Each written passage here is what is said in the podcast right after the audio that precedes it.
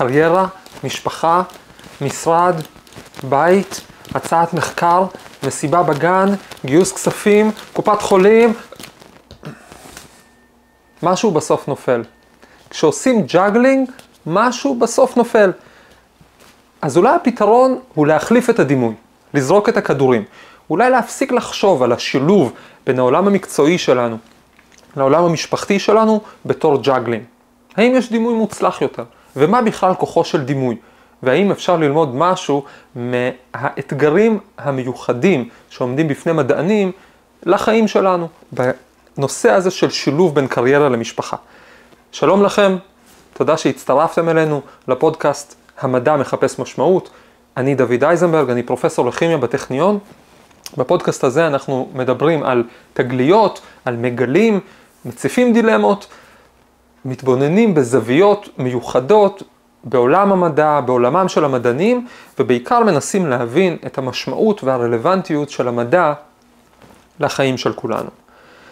הפעם נדבר על קריירה ומשפחה, איך להפסיק לעשות juggling ולהצליח בשניהם. בנושא הזה אני רוצה להגיד שאני לא תיאורטיקן. ברוך השם, בימים אלה אנחנו מצפים אה, ללידתו של הילד השביעי, והבן הגדול שלי, אה, אה, שיהיה בריא, הוא בן 11. אשתי מדוקטור להנדסת חומרים, עובדת בהייטק, משרה מלאה, וכמובן שתוך כדי כל הלידות והמשפחה, החיים המקצועיים לא עוצרים, צריך לגייס חוקרים, לגייס כספים בשביל לשלם לחוקרים, אה, לעזור, להנחות ולעזור לחוקרים בצוות שלי, צריך ללמד קורסים בכימיה אורגנית ואנליטית ואלקטרוכימיה, לשבת בוועדות ופגישות וכמובן מיליוני מיילים. עכשיו, אני לא מתלונן, כן? אה, אני לא חושב שבאקדמיה עובדים הכי קשה, בכלל לא. יש את ה... מבחינת שעות, את הטירוף של ההייטק, או של הרופאים, או עורכי הדין. מבחינת הלחץ הנפשי, יש אה, בעלי עסק, עצמאים, יש אה, חקלאים. וכמובן, מבחינת מסירות הנפש, יש את, הר... את המורים, חמותי, שתהיה בריאה, מורה לאנגלית בדימוס, הילדים שלה מספרים שרוב לילות השבוע היא לא הלכה לישון לפני שתיים בגלל בדיקה של עבודות ובחנים. אז היום נסתכל מה כן מיוחד בעולמם של המדענים, מבחינת השילוב הזה בין קריירה ומשפחה, מה אפשר ללמוד מהכישלונות וההצלחות של מדענים ומדעניות, ובעיקר נציע, וזה ממש העיקר, נציע איך להחליף את הדימוי של ה juggling בדימוי מועיל יותר. אני קורא לו המסע לירושלים. באופן אולי קצת מפתיע, החלפת הדימוי יכולה לשנות את החוויה. לאו דווקא לפתור את הבעיות, אבל אה, לאו דווקא לבטל את הקשיים, אבל לגלות אצלנו כוחות חדשים להתמודד איתם. אז מה מיוחד בקריירה המדעית בהקשר הזה, בהקשר המשפחתי? קודם כל, אה, מדובר במסלול מובנה וארוך, ממש ארוך. אני לאחרונה, ברוך השם, קיבלתי בטכניון קביעות. אחרי מסלול אקדמי של כ-20 שנה. זאת אומרת, זה תואר ראשון, זה תואר שני, זה תואר שלישי, עד כאן סגרנו סדר גודל של 10 שנים. חייבים לעשות פוסט דוקטורט בחו"ל, אה, אני עשיתי שניים, אחר כך עוד 5-6 שנים עד לקביעות, אה, תלוי במוסד. אני עד עכשיו 20 שנה מאז שהתחלתי את התואר הראשון ועד היום שקיבלתי קביעות ואני יכול לעשות מדע בלי לחצים. אגב, אנחנו נדבר באחד הפרקים הבאים על המוסד הזה של קביעות אה, אקדמית.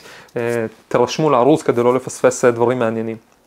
ובאמת חלקים מהמסלול הארוך הזה הם מאתגרים מבחינה משפחתית. למשל, חייבים שחלק מהמסלול יעבור בחו"ל. אלה ממש הנחיות של המועצה להשכלה גבוהה. רוצים להביא לארץ נושאים חדשים וקשרים חדשים ורעיונות חדשים. אבל השנים האלה שאתה נוסע לחו"ל עם המשפחה או לפני המשפחה, אלה שנים אה, פוריות, אלה שנים שהכי קשה להתרחק מעזרה של ההורים, אם כבר יש ילדים, מלפגוש אה, אה, בני או בנות זוג אה, חדשים, אם עדיין אין, מסביבה קהילתית תומכת. אפילו ממסגרות חינוך שתואמות את הערכים שלך, שלא בכל מקום אפשר למצוא. דבר שני, כשעכשיו נגיד סיימת את הפוסט-דוקטורט ואת רוצה לחזור לארץ להיות אה, פרופסורית, להיות מדענית, אנשים שמראיינים אותך, או אותך כמובן, יודעים שעכשיו הם לוקחים אותך לעבודה ל-30-40 שנה, כי תקבלי קביעות ואז תישארי איתם תמיד. האם העובדה שראיון העבודה משפיע לכל כך הרבה זמן קדימה, משפיע על, על, הסג... על, על, על, על, אה, על התוצאות שלו? ידוע וזה, וזה גם מוכח אה, שהוא משפיע בצורה מאוד מאוד חזקה. כשאתה, אה, כולנו יש הטיות, לכולנו יש הטיות, כולנו יותר אה, נוח לנו לפעמים עם אנשים כמונו, זה תהליך טבעי. וכשאתה מגייס מישהו ל-40 שנה קדימה, שיהיה איתך באותו מסדרון עוד 40 שנה, ההטיות האלה, הפחד הזה לקחת מישהו שלא תסתדר איתו, הוא מתחזק עוד יותר. זאת אומרת שנכון, אם עד לדור מסוים, רוב המדענים באקדמיה היו גברים ממוצא מסוים, עם דעות מסוימות, אז ההטייה הטבעית שלהם לקחת עוד אנשים כמוהם, היא הטייה אה, אה, מובנת וחזקה וגם מוכחת שהיא קיימת. אמ, הגישות האלה לפעמים, אני גם יצא לי להרגיש אותן, אמ, ברוך השם יש לנו כבר לא מעט ילדים ואחרי כל ילד כמעט היה עמית אחד שהייתי פוגש בכנסים שהיה שומע שנולד עוד ילד והיה אומר, אבל, אבל מתי, מתי כבר תפסיק, מתי תוכל לעשות מדע סוף סוף, הרי, הרי אי אפשר ככה לעשות מדע. זאת אומרת, זה בא מתוך תפיסה מסוימת, תפיסה שלו, אה, שהיא לאו דווקא התפיסה שלי. מאפיין אחר של עבודת המדען זה שיש בה הרבה מאוד צדדים שונים לעבודה. העבודה עצמה מורכבת מאספקטים רבים. זה לא בלעדי למדענים, אבל זה מאוד חזק. בעצם הגדרת התפקיד שלי, אני מדען, אני מורה, אני מנחה, אני מגייס כספים, אני מנהל כספים, אני אחראי על השיווק, אני אחראי על המעבדה, על התחזוקה, על הבטיחות, וכמובן על המון המון כתיבה, מדענים רבים מדווחים פשוט על שחיקה מעצם זה שמדובר בהתפרסות על המון המון תחומים שונים. שחיק, שחיקה מנטלית. אז האם מדענים מצליחים לשלב את המסלול הזה ואת הלחצים האלה עם משפחה? לא תמיד, לאו דווקא. יצא שכשהייתי בארצות הברית, פגשתי שם, הייתי בטקס שמישהו חשוב קיבל פרס חשוב. ובטקס הוא דיבר קצת על הנושא של הפרס, ובאיזשהו שלב הוא אמר תודה לאשתו, תודה לאשתי, שגידלה את הילדים במקומי.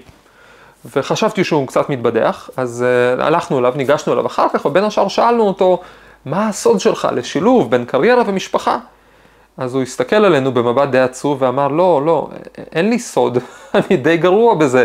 באמת אשתי גידלה את הילדים במקומי, וזה גרם גם לכל מיני בעיות אחר כך. אה, לאחרונה אני שמעתי מחוקרת צעירה ומעולה, שיעצו לה שאם היא מתכוונת לעשות, להביא ילדים בזמן הדוקטורט, אז שלא תצפה, שמעה את העצה הזאת מפרופסורית אחרת, בכירה ממנה, שאם, שלא תצפה אה, לראות אותם כל יום, לצאת אליהם הביתה אם משהו קורה, שתיקח מטפלת במשרה מלאה, אחרת לא יהיה לה דוקטורט, היא לא תצליח. אני חושב שזה לא נכון, אני חושב שדוקטורט זה דווקא זמן מצוין לעשות ילדים. אבל זה כן מאפיין דור מסוים במדע, חשיבה מסוימת, ואולי גם לא רק במדע. אבל אנחנו בדור אחר, אנחנו רוצים גם וגם. אנחנו רוצים לשלב באופן שלם קריירה ומשפחה, משרד, בית, סטודנטים, ילדים וכולי. איך עושים את זה? בלי להרגיש שזה juggling. אגב, למה לא להרגיש שזה, שזה juggling? כי הדימוי הזה הוא דימוי מזיק. מה, מה קורה ב juggling? ב juggling צריך להחזיק המון כדורים. הכדורים עפים כל רגע לכיוונים שונים. כל, כל הזמן משהו עומד להתרסק. כל שנייה הכדור עומד ליפול, אם רק לא תתפוס אותו בשנייה האחרונה, זה כל הזמן מתח. יתרה מזה, כל תפיסה של הכדור, שהכדור כבר ביד, היא, היא רק לרגע. עוד שנייה הכדור עף עוד פעם. זאת אומרת, האושר וההצלחה הם רגעיים. אה, זאת אומרת שהמתח הולך ומצטבר. לחשוב על שילוב בין קריירה ומשפחה כעל ג'אגלין זה פשוט מזיק. זה מקבע את המתח ומגביר אותו. אנחנו צריכים דימוי אחר, דימוי פחות מלחיץ, פחות מייאש, אה, איזושהי התבוננות אחרת על, ה, על, ה, על העולם, ואנחנו צריכים שהדימוי הזה יספק לנו שתי תכונות. קודם כל אנחנו רוצים שכשאנחנו מחזיקים את המשימה, כשאנחנו מחזיקים את הכדור, אנחנו נהיה איתו במאה אחוז. דבר שני, אנחנו רוצים שכשעוברים ממשימה אחת לאחרת, וזה קורה כל הזמן, אנחנו עוברים במשימות, אז לא נרגיש תסכול, לא נרגיש תחושה שהכדור נפל, ש, שלא הצלחנו לא בזה ולא בזה, ו, ואנחנו בסוף לא מצליחים בשום דבר, של התרוצצות. בשביל לפתח כזה דימוי, נסתכל מה, מה, מה זה בעצם הקריירה שלנו. על מה אנחנו מדברים כשאנחנו אומרים קריירה. ברור שהמשמעות הפשוטה או המקובלת של הביטוי הזה זה כל החיים המקצועיים של האדם, המהלך המקצועי של האדם. אבל מאיפה המילה הזאת באה? היא באה מהשורש הלטיני קרוס, מהמילה הלטינית קרוס, שזה אומר מרכבה. זה אותו שורש אגב של קרון בעברית. הנסיעה לאנשהו. זאת אומרת, קריירה שלך, הקריירה שלך או הקריירה שלך, זה הנסיעה שלך, הנסיעה שלכם.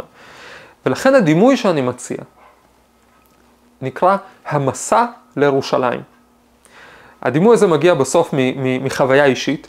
באיזשהו, באיזשהו שלב הבנתי שכל החיים שלי אני נוסע לירושלים. והמסעות לירושלים תמיד כוללים דרכי תחבורה שונות, כלי תחבורה שונים והחלפה ביניהם. אה, למה זה ככה? כש, כשלמדתי בתואר הראשון, למדתי באוניברסיטה העברית בירושלים, גרתי ביישוב קטן מדרום לבית לחם, והייתי נוסע בטרמפים, באוטובוסים, אחר כך לפעמים הליכות ארוכות ברגל, מגילו לגבעת רם, למי מי שמכיר.